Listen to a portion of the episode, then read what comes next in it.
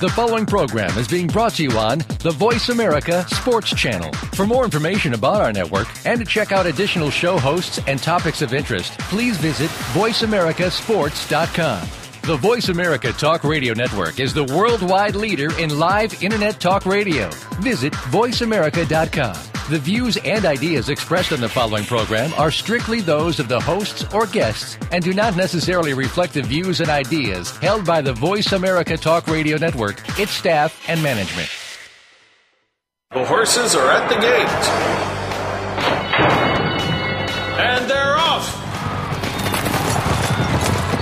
Welcome to Winning Ponies. With a weekend coming up, this is the spot to be for news, handicapping, and spotlights featuring the winners behind horse racing today. Now, here's your host, John Englehart, racing's regular guy. All right, I hope everybody had a great Memorial Day weekend, and wherever you were, I hope you had a slew of winners. Uh, going to bring another highly entertaining show to you tonight, I hope, and I don't see why not with the great guests I have. My first guest uh, was the uh, director of broadcasting and play-by-play announcer for the Missouri River Otters minor league hockey team in St. Louis.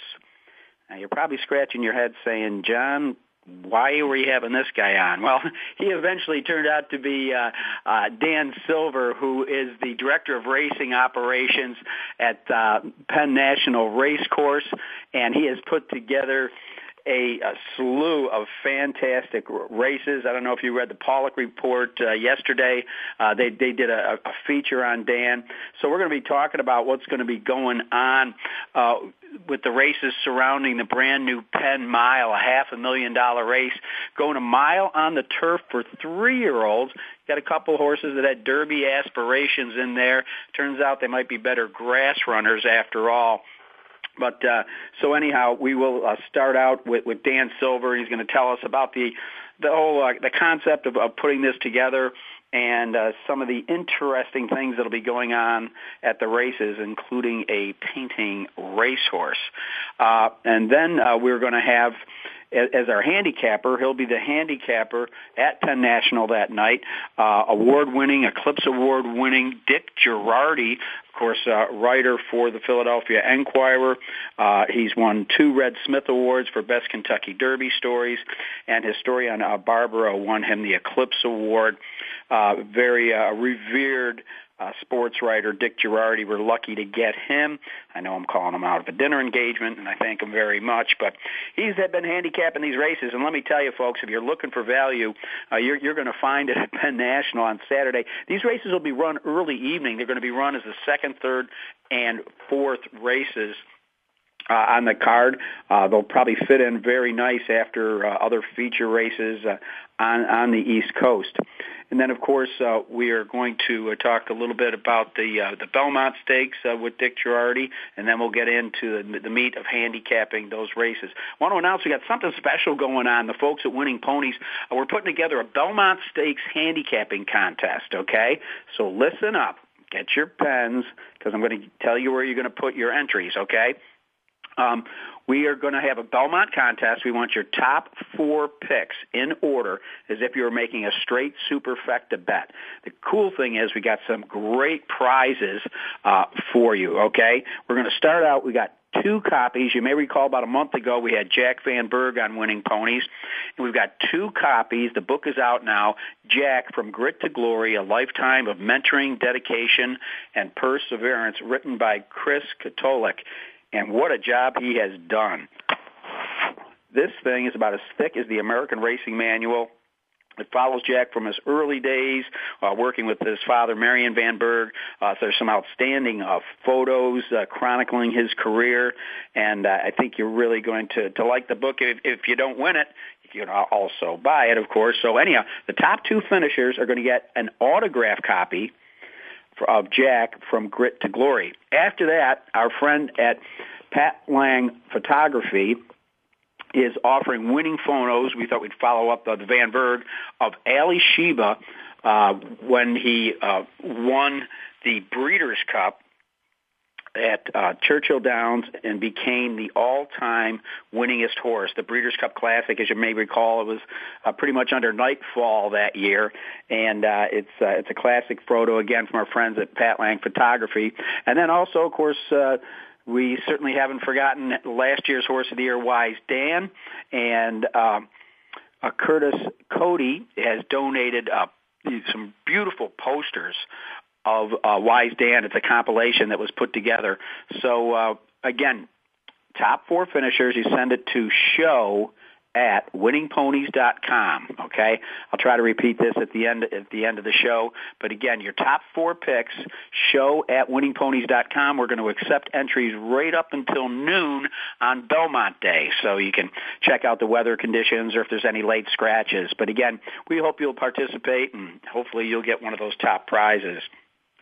All right. Well, one of the top uh, prizes in the world are the races at Ascot, and uh, our friend Johnny V, who's come back from his rib injury uh, very well, actually flew over to England and worked Animal Kingdom uh, earlier this week. Uh, you know, there you pretty much go on, on a straightaway for most of it, and he has won at Royal Ascot. Um, he worked pretty much by himself. It was a five furlong work on the straight course. Uh, he really stretched out well. The only thing was right at the wire, uh, there was a little bit of anxiety. He kind of jumped at the wire. The, the grass went one way and a shadow went the other. And, uh, nonetheless, uh, he gathered himself up well after that. It had been uh, soft turf. But he went very well. He said he handled it well. Again, at Ascot, you never know what the weather is is going to be uh, like. There was a little concern. There were a lot of the the partners uh, were there, you know, watching the workout.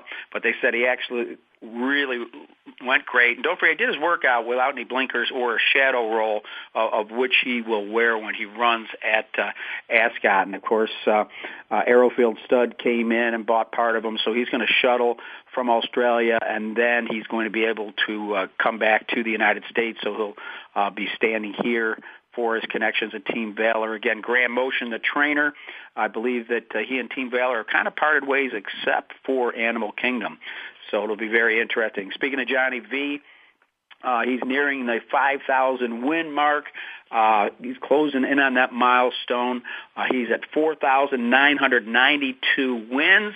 Sad to say he went 0 for 6 at Belmont today, but it's it's just a matter of time. Of course, uh, John. Uh, in no rush to get it. When it happens, it happens. Uh, pretty much, we all know he's going to get there. And uh, if uh, you think about it, he'll become the 28th rider to, to win 5,000 races.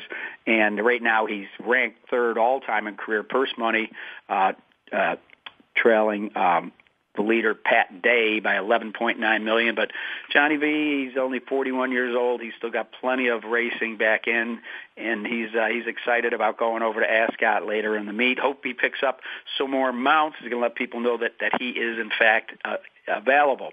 Uh, speaking of top jockeys, well, who's the top jockey of them all? Russell Baze, not so quick.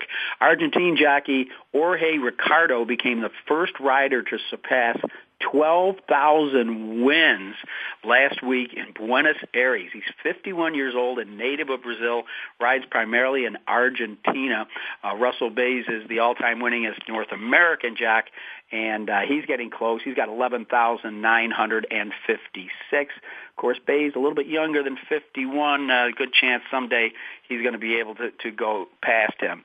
Um, had another kind of milestone this week at uh, Thistledown Racino, as it is now called, Diane King became the oldest female jockey to win a race when she rode Ledgehill to victory at Thistledown.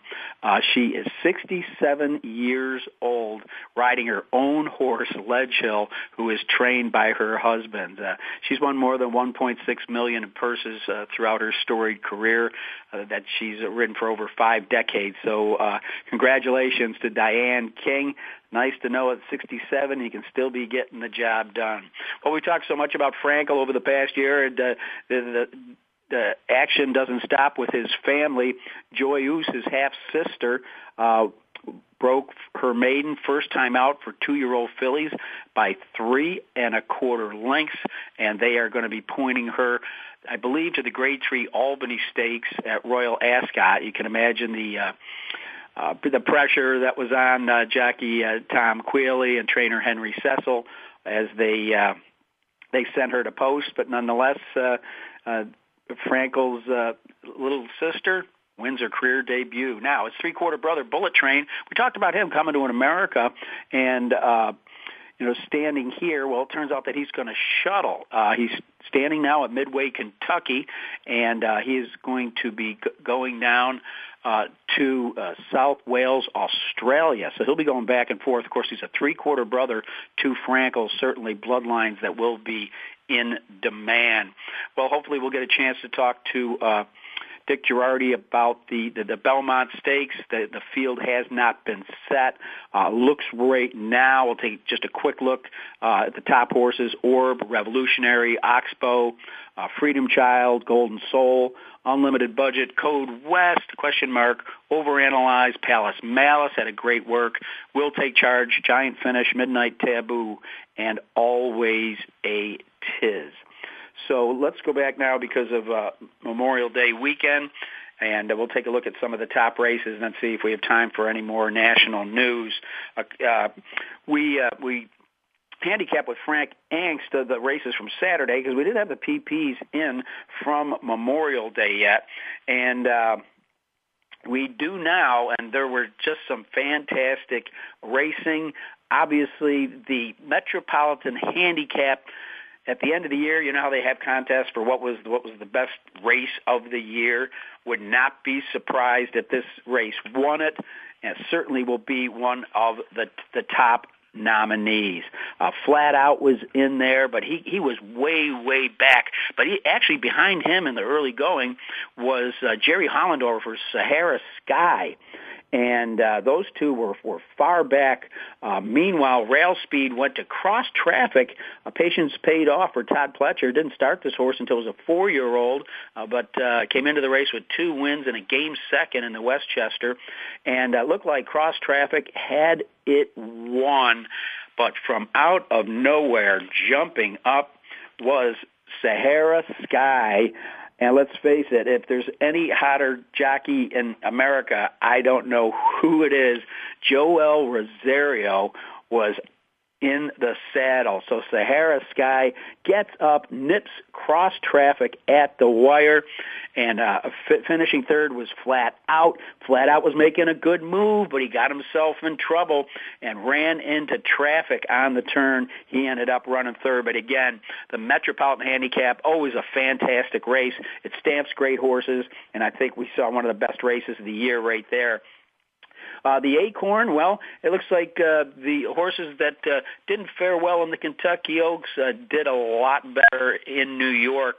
Uh, Midnight Lucky, Bob Baffert comes into New York, uses Rosie Napravnik, sent off at even money, and Midnight Lucky took command into the stretch after being bumped at the start and was an easy winner over Close Hatches, who finished up the track in the Kentucky Oaks, sent away at seven to one that day, and running third was Cowie Katie. And I will say, from observations, uh, the rail was not the place you wanted to be at Belmont on Memorial Day. Uh, you know, Cowie Katie, obviously one of the best horses per generation. But right now, Midnight Lucky, she is three for four throughout the Kentucky Oaks. Bob Baffert does it in New York. Uh, then it was the Ogden Phipps handicap, and uh, in this race, it was uh, a six-year-old mare that had never won a Grade One, and what a beautiful job by Joe Rocco Jr. He rated her in fourth throughout the race and ended up getting up at four to one. Uh, authenticity led into the lane, looked like it was going to get there. Another Todd Pletcher trainee with Mike Smith up. And in the third spot was long shot number four, centering. All right, the races we looked at with Frank Angst.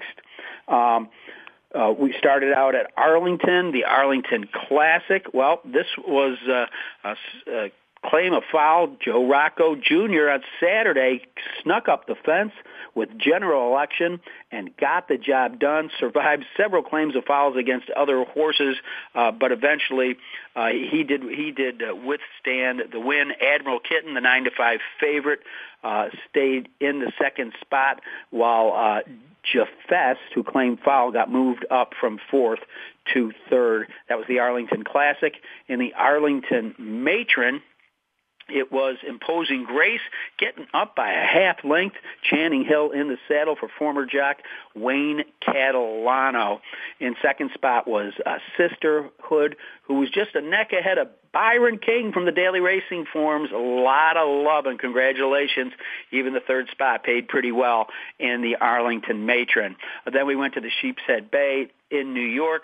An Irish bred tannery at 10 to 1 got the got the top spot. Uh, running second was Angie's, who was Frank Angst's long shot of the day, 21 to 1. So I hope you bet that one across the board. Uh, thanks to uh, Frank Angst for giving us the long shot in the Sheepshead Bay. And then we went out to Hollywood Park. Short field, we said it, it was obviously oh, going to be a standout winner, and it was obviously the Irish bred at 2 to 5. Got the job done over European invader Lucayan. Well, that's a look at the races that we handicapped last week. Again, we're going to concentrate now on on Penn National, and we're going to get a chance to talk to uh, former hockey announcer and now racing operations officer at Penn. Uh, Dan Silver. So uh, we're going to take a little bit of a break, and we'll be right back. You're listening to Winning Ponies.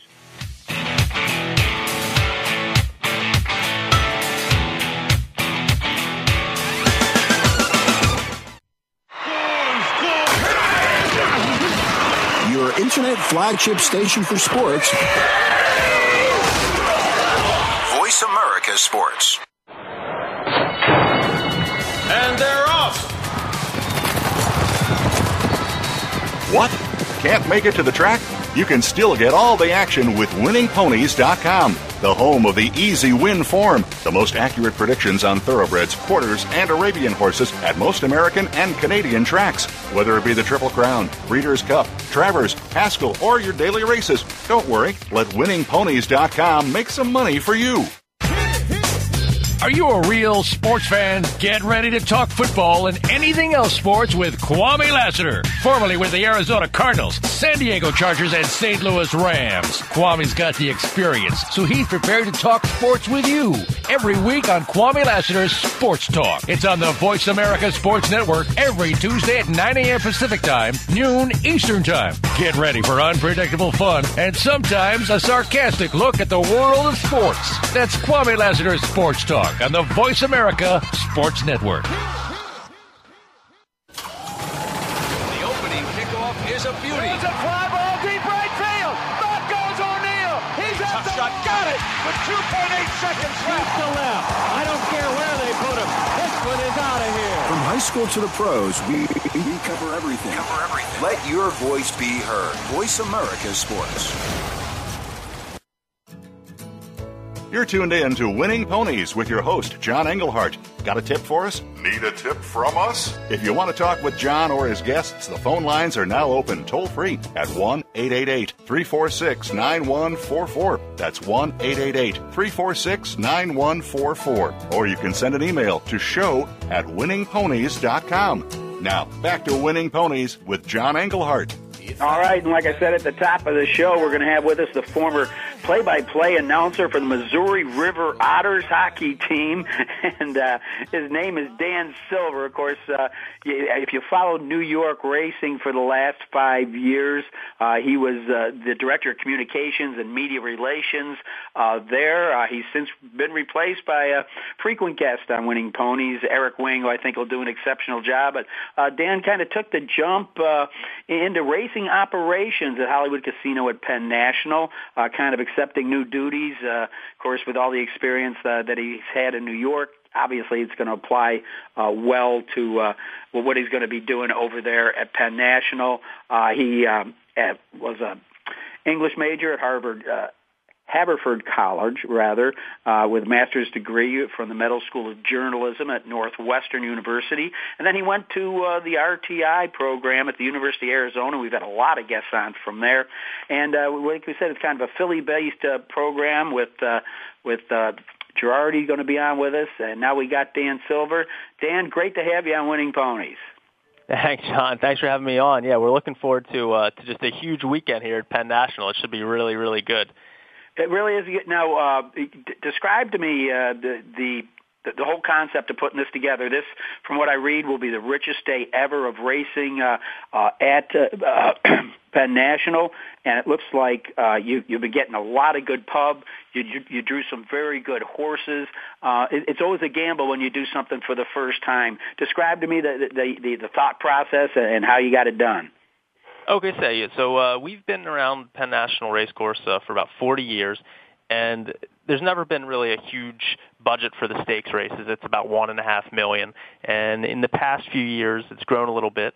Um, and it's it's previously been um, sort of uh, four or five stakes days spread throughout the the year. You know, with like hundred thousand dollar stakes, maybe a hundred and fifty thousand dollar stake here or there. But what we really wanted to do was sort of follow the Charlestown model, where um, you develop one or two marquee event days um, and base those around you know one really marquee race that that you can um, use to you know bring some of the the top trainers, top horses, top jockeys to your racetrack, um, expose both your fans at the track to those folks, and then sort of do something that hopefully will get the attention of uh, horse players around the country. Um, because I think when you have a couple big days like that, you can really build around that. I mean, they got you know Game On Dude at Charlestown for the Charlestown Classic, and people say, hey, Charlestown has got Game On Dude there. You know, it must be. Uh, it sort of raises the profile of the track on a national level.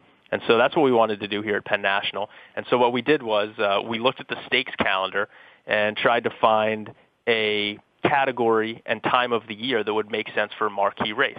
I've always been a fan of turf racing. Um, when I got the job here, some of the trainers in New York uh, told me that, hey, you know, Penn National is a really good turf course. Try and find uh, some ways of taking advantage of that. And so I, in my the back of my head, I thought, okay, maybe we can have a turf race. Well, looking at the calendar, the three-year-old turf category is really underserved at this time of year. You've got the Grade Two American Turf at Arlington on Kentucky Oaks Day. Um, and then about 10 weeks later, you've got the Virginia Derby uh, Colonial. But between that, there really isn't much. So we thought that, hey, if we put a $500,000 three-year-old turf race the week before the Belmont, maybe we can get some of the horses from the American Turf, maybe some of the horses that ran at Keeneland in the Transylvania, maybe some horses that uh, tried the Kentucky Derby Trail and that didn't work out for them, and now they want to get back on the turf.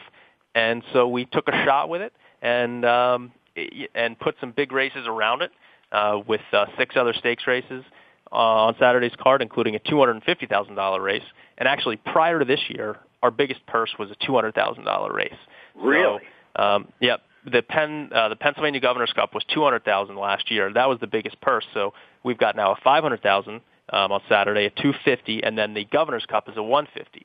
But so for the Penn Penn Mile, I mean, if you had asked me back when we were thinking about putting a race like this together, the kind of horses we'd want to get, we went over and above the expectations that we had. Our um, our racing secretary here, Dave Bailey, and our stakes coordinator, Craig Lytel, just did a great job putting these races together. And and to me, we've got the three best three-year-old turf horses in the country all here for this race, with Noble Tune, who won the American Turf, uh, Jack Milton, who won the Transylvania, and Rydilluc, who won the uh, the Palm Beach, which is a Grade Three. And then you throw in Charming Kitten, who ran ninth in the Kentucky Derby and is probably better on the turf. Uh, and Are You Kidding Me for Roger Attfield, and, and a couple other real nice horses. And uh, I think it it sort of uh, it came to fruition for what we were looking at. It really did. And you know, you just named five horses. I would not want to be the track handicapper at Penn National for Saturday because those horses that you just named, I mean, uh, this reminds me of the Kentucky Derby. I mean, I, I the favorite could easily go off at five to one or better. Well, yeah, I mean, the the fun thing about a race like this is that these top three horses have not run against each other. So that's so rare for big races where Noble Tune is four for five on the turf. His only loss was in the Breeders' Cup. He ran second against a horse that's in Europe. Rydilluc is three for three on the turf. He won a grade three by three and a half lengths. Edgar Prado has never even asked him to run on the turf, and he's undefeated. Jack Milton for Todd Pletcher wins the Transylvania. Uh, he's only run three times, two wins. The horse that he beat in the Transylvania, up with the birds, came back to win a stake at Woodbine by five and a half lengths last week.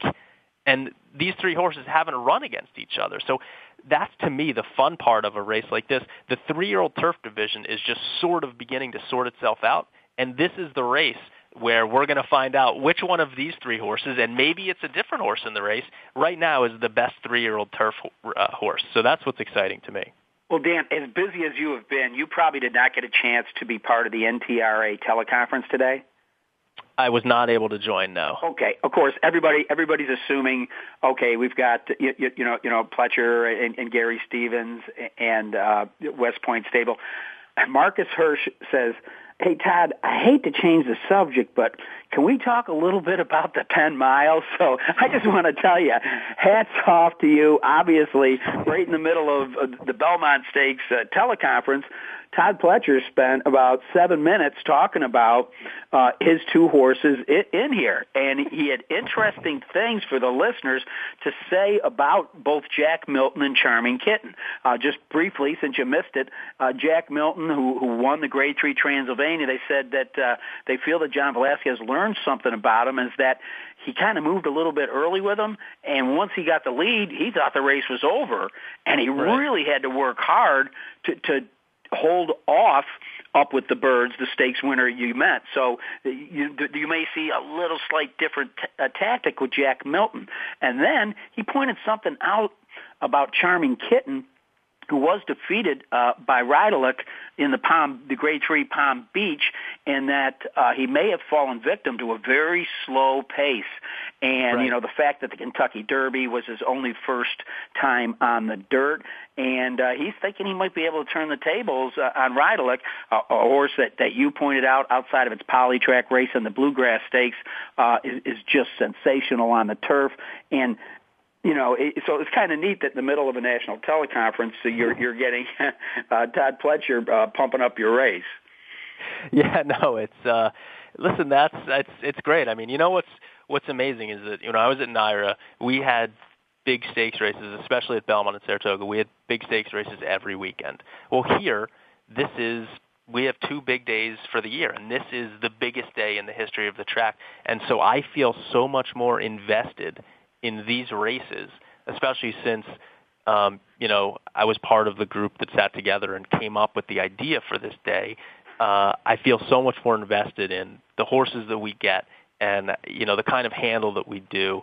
Um, and you know the fact that uh, John Velazquez and Joel Rosario and Javier Castellano are coming here, I'm I'm thrilled for our fans because they're not used to seeing guys like that here at at this track. Um, and so I just think from so many angles, it's just it's it should be a great day and a day that um, that I'm very emotionally invested in. So, well, oh, you, you, you talked about your rationale uh, for doing it and, and and your goal for doing it, and uh, you know I think that uh, you you've my my hats off to you already because I mean not not only do you have the likes of, of an easily known name as uh, as Todd Pletcher, uh, but I mean you've got legends like uh, King Leatherbury. Uh, uh, racing there.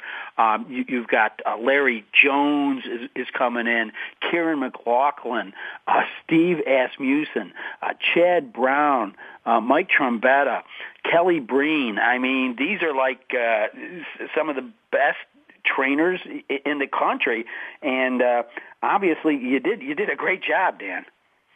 Well, th- uh, thanks, but it was like I said, you know, we have a really good team here, and uh, you know, Dave Bailey and Craig Lytell, our racing secretary and stakes coordinator, uh, they've been at Gulfstream, they've been at Arlington, and so they know all these guys, um, and uh, they just you know work tirelessly over the last you know number of weeks and months, and and it's just really a team effort. And I'm just so happy that everyone's going to be able to share in a day like this. And you mentioned Ben's cat. Yeah, he won the Governor's Cup a couple years ago, and then he, on the dirt he wins our biggest race of the year last year, the Fabulous Strike in November, and now he's back here. Uh, what a neat horse! I mean, he's got 16 stakes races. He didn't debut until he was four because he had a, a pelvis injury when he was two. So he debuts as a four-year-old, and uh, he's up to 16 stakes victories. He's wheeling back on two weeks rest from the the uh, race at Pimlico that he won. He's the kind of horse that you know you'd think that uh, he's almost reminds you of like a Forego or a Kelso that just uh, the horse you don't really see anymore in this day and age. And so how neat is that? And the the Governor's Cup came up huge. I mean, we have uh, Ben's Cat, then you've got Chamberlain Bridge, who won the Governor's Cup in 2010 and then won the Breeders' Cup. He ran really well in the uh, the Grade Three Turf Sprint. Um, the uh, on the day before the Derby on Oaks Day, he ran second by a nose. Uh, you've got Kaima, who won this race last year at Bridgetown, um, who you know is very talented for Todd Pletcher, and uh, Icon Ike for Larry Jones. I mean, that's just it's a really good race. There's 11 in there. Um, and then the Mountain View came up as, as a really nice race too, uh, with Rattlesnake Bridge, who was second in the Travers, and, and Steve Asmussen with Macho Macho and Pants on Fire and Easter Gift, and it just, you know, it, it uh, the whole card I think uh, really came up good, and uh, I hope that the fans around the country, you know, um, you know, react positively to it. Well, I, I, I, I think they will, and obviously I'm doing my best to promote it, and you'll be getting pub all across the nation, and uh, it looks like I've got Dick Jerardi on the line. I'll tell you what, he's got a guy that's, he's a guy that's got the best and the worst job in racing, and the, the best is that he gets a front row seat and it's doing something that he loves.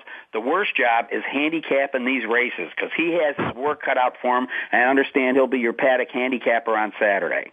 Yep, Dick and uh, Fred Lipkin uh, our director of marketing and publicity, who used to be the race announcer here. Um, they're going to be down in the paddock for uh, for our big races on Saturday, and you know Dick and I are both Philadelphia guys, so. Yeah. Uh, I, uh, you know, I loved reading about, uh, you know, reading his articles when I was growing up in Philadelphia, and um, you know, it's so it's great for me to at, at all the big events that I see him at. Great for us just to talk about Philly sports, and although you know you, you don't really want to talk about Philly sports now with uh, none of the teams making the playoffs. I think for the first time since the early '90s that that four successive seasons uh, for the teams where they didn't make the playoffs. But uh, hey, but yeah, Dick's going to be in the paddock. Weekend and is Penn National. That's all you got to know. Dan, thanks so much for being with us. Uh, I wish you best of luck, and I'm spreading the word because I think there's going to be a lot of value out there betting on your races this uh, Saturday. Thanks, John. I really appreciate it. Have a great weekend and good luck. Okay, we're going to take a quick break. We got Dick Jerardi with us. Like I said, he's got a tough job on Saturday. We got some great races to handicap here on Winning Ponies.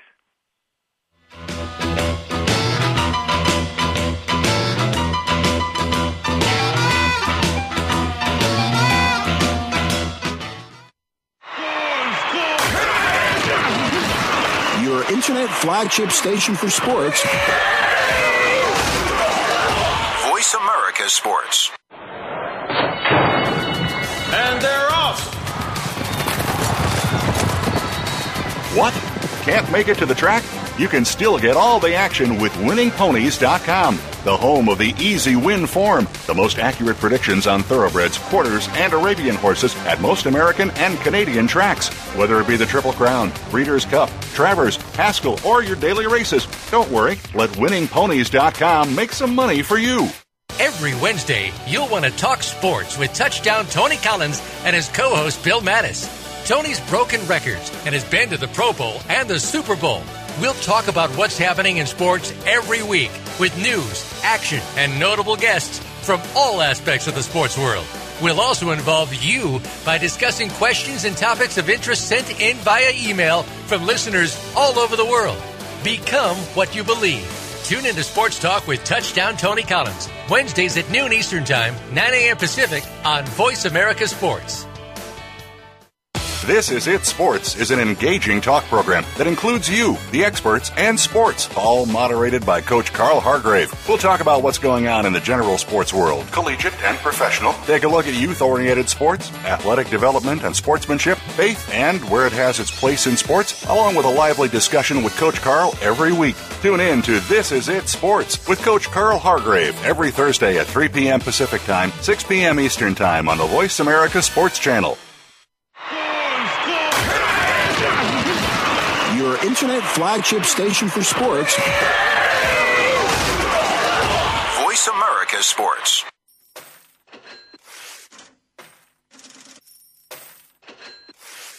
You're tuned in to Winning Ponies with your host, John Englehart. Got a tip for us? Need a tip from us? If you want to talk with John or his guests, the phone lines are now open toll free at 1 888 346 9144. That's 1 888 346 9144. Or you can send an email to show at winningponies.com.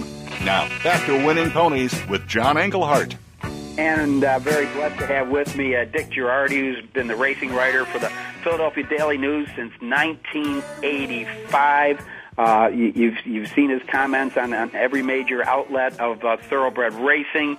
Uh, very respectful of the fact that he's a two-time recipient of the Red Smith Award.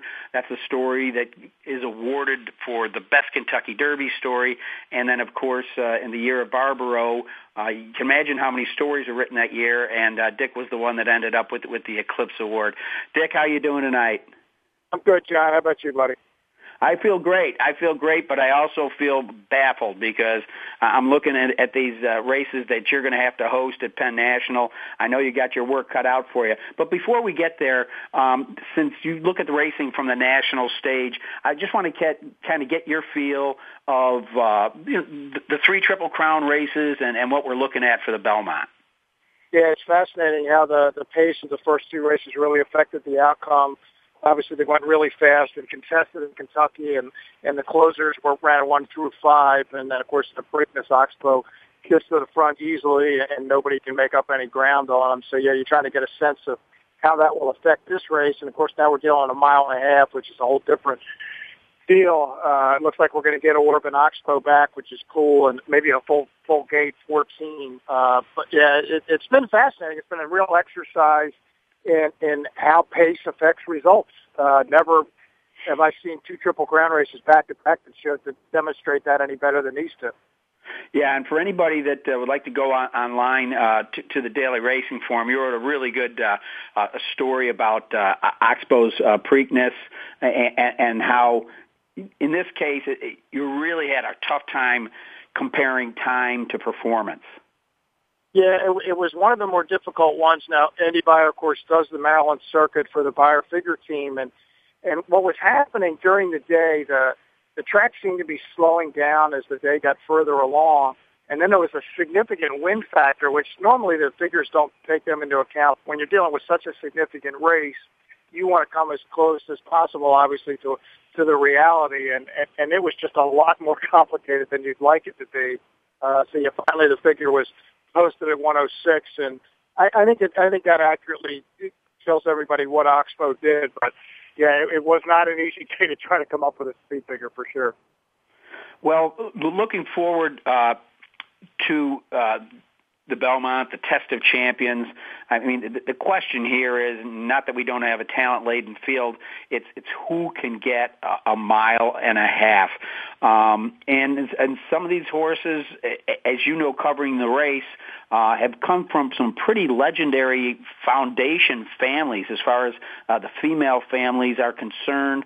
Uh, there's also several horses in there that are related to the, the Belmont Stakes winner, uh, AP Indy and and Seattle Slew. If you want to go back a couple generations, um, it looks to be kind of interesting.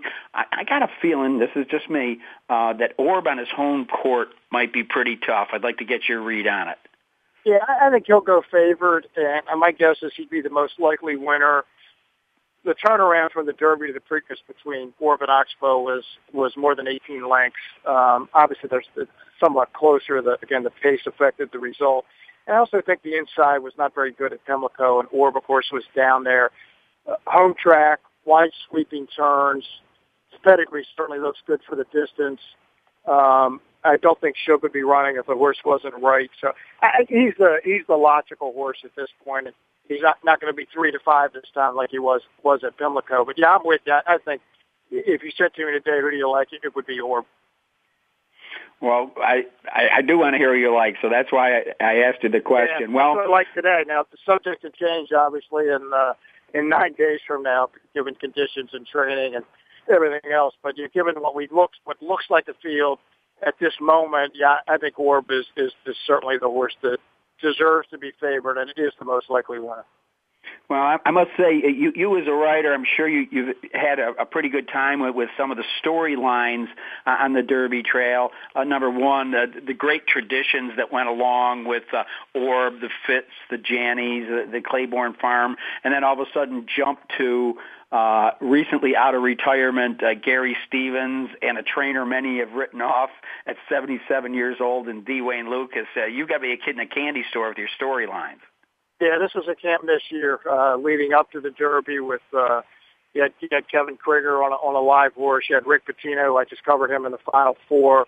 And as you said, you had going for his first Derby with uh, the Phipps family and the Janney family, which is really cool. And then in the Preakness, you're thinking, all right, it's not, it's not a horse live for the Triple Crown. What's the next best story? Well, you just called it Gary Stevens at 50 and D. Wayne at 77. 25 years after they won their each won their first Derby with winning colors, they come back and team up to win the Preakness. Jockey, you figure you're never going to see again. As you said, a trainer who most people had written off. He, I he lost his last 31 Triple Crown races, but yeah, it was fun. And and, and still, you always root for the. If, you, if your bet's not going to get there, then you root for the story, and I, I was sure rooting for that story. Yeah, you know, and it's interesting now we're going into the Belmont Stakes where uh, the teacher and his students are all going to be involved with uh, Todd Pletcher and, and Dallas Stewart, each having competitive horses in there. Uh, but uh, he, he had uh, nothing to say about uh, but glowing things about about students that graduated uh, from the coaches school. Well, enough about the Triple Crown. You had your work cut out for you this week because I've been handicapping for two days trying to figure out these races. Uh, we'll, we'll start with again. These races are going to be early in the card, and I'm guessing that's to attract.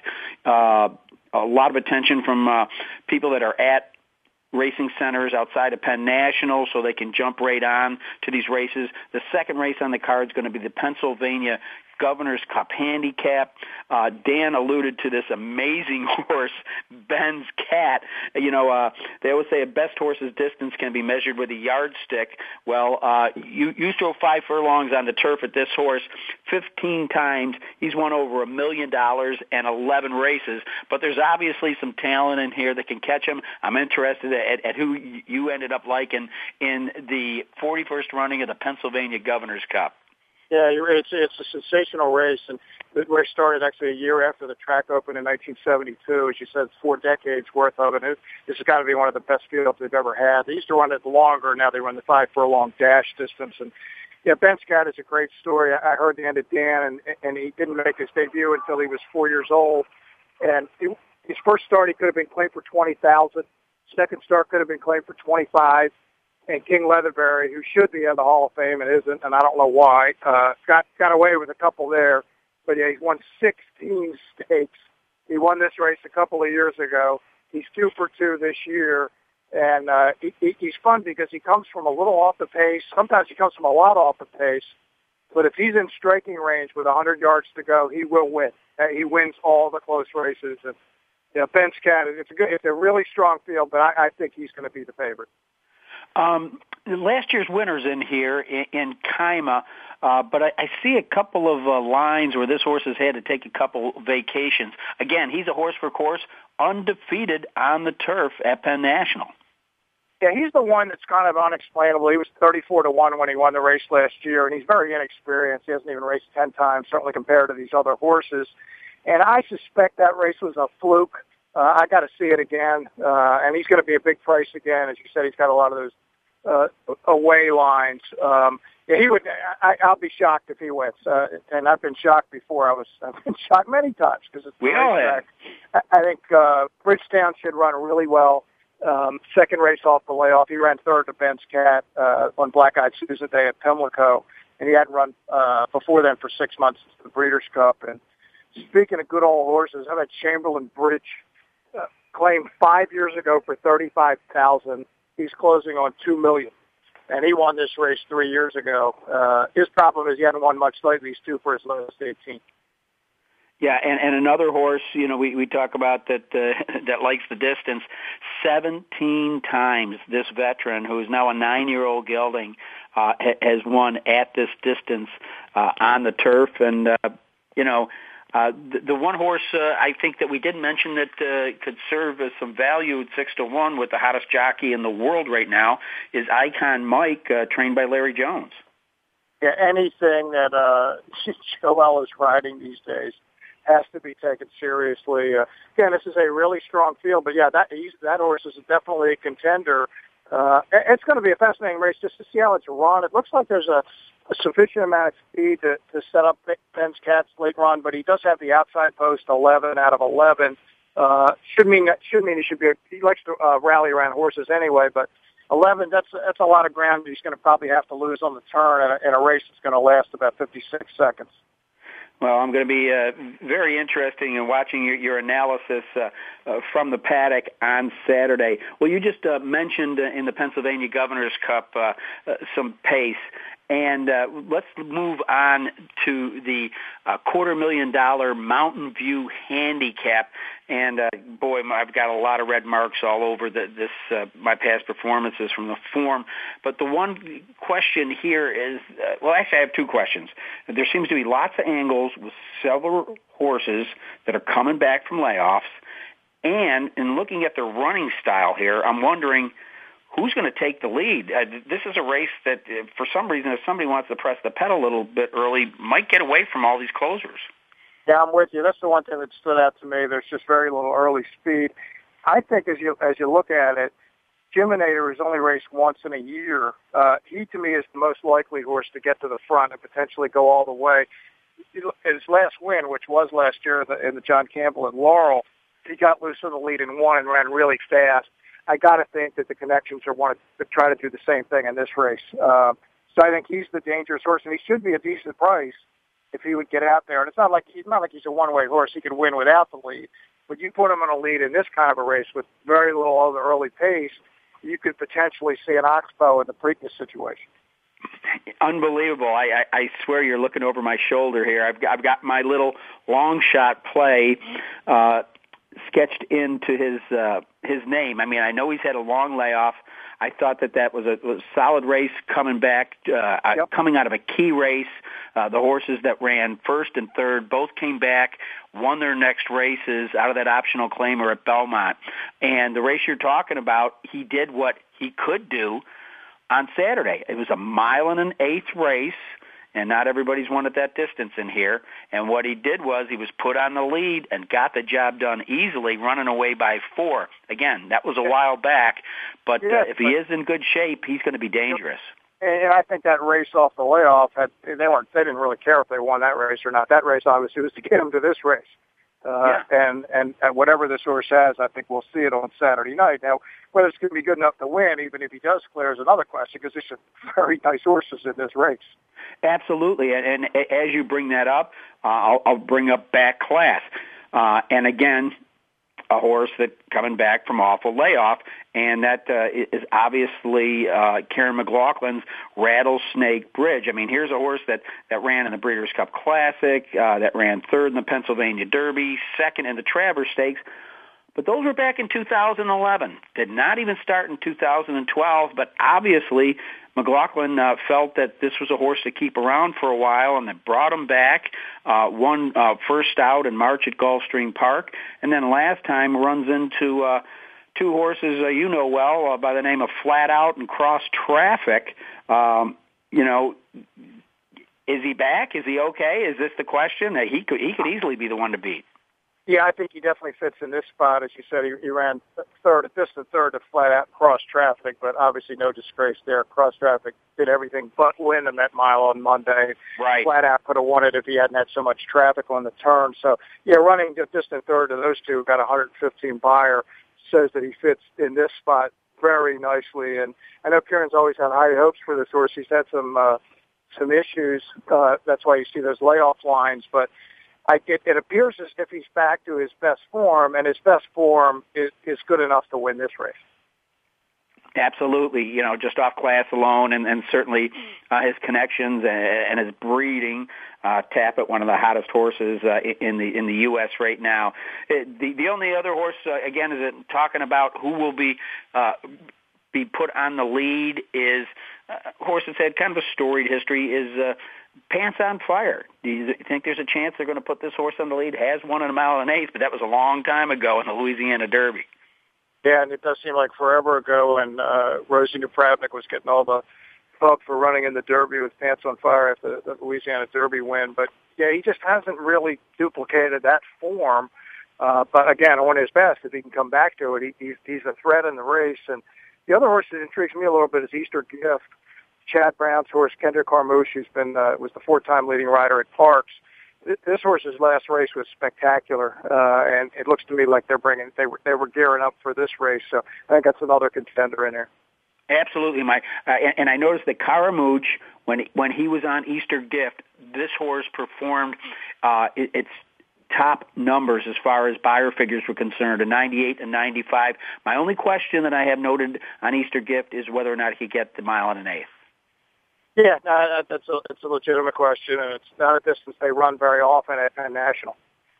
All right, Dick. Well, man, you've been fantastic, and it looks like uh, somewhere along the line we kind of think alike. Well, um, We've got about uh, five minutes left uh, to, to look at to look at the Penn Mile. Obviously, the first running, a half a million. I, I thought it was a genius of, of Dan and the people uh, at Penn National to try to kind of find a spot and a niche for a one mile turf race for three year olds uh, that. Uh, figured out maybe they just weren't derby horses and they need to get back to the grass um, and I can make a case easily for five horses in here. Yeah, this is they they really couldn't have done much better in the first running, and you're right. The Dan Silver and the people at Penn they they wanted to get a marquee race for their marquee day, and they looked around what's an underserved category, and they came up as you said with three year olds in the grass going a mile, and obviously this is the best two year old race on the grass that's been run anywhere in the country in 2013, and yeah, there there are a whole bunch of horses that can win this race. I, to me, there's there's three that kind of have pulled away from the crowd and, and trying to separate them is very, very difficult. Uh, Jack Milton, who, who won the Transylvania for Todd Pletcher, Horse that ran second in their race came back to win the Marine and Woodbine. Horse that ran third in the race came back to win the Murphy at Pimlico on Preakness Day. So that was a really strong running.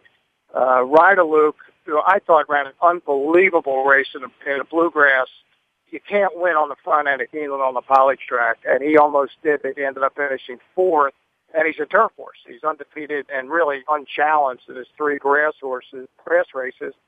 And then Noble Tune, who's four for five lifetime on grass. His only loss was a second in the Breeders' Cup Juvenile Turf, and of course Chad Brown, one of the best trainers in America. So you're talking those three are nine for eleven with two seconds in, on the turf so yeah, that's that's how good the top of the, the Penn Mile is. Absolutely, and you know, uh, uh, uh, speaking with uh, Todd Pletcher today, you know, he said that uh, Jack Milton may have moved a little too quick in the Transylvania, and Velazquez says, man, once he took the lead, you know, Turner for home, he thought he had the race run, and he was just kind of lollygagging around. And then you mentioned the two horses that he was able to hold off by a neck, uh, come back and win stakes. Uh, we just don't know how good this horse is. Uh, obviously, uh, you know, War Front's just has had a sensational uh, year. Um, he, he's going to be ex- extremely dangerous, and the other horse that Pletcher mentioned uh, is a Charming Kitten. We all know that Kitten Joys absolutely love the weeds. Uh, his uh, foray to the Kentucky Derby was his only start on dirt, so I think you can throw that one out. And he, he pointed out how slow the pace was in the Palm Beach uh, that Luke won. And uh, again, you, you've got Joel Rosario in the saddle. There's, it, it's awful hard to leave him off your ticket if you're going a little deep in your uh, supers.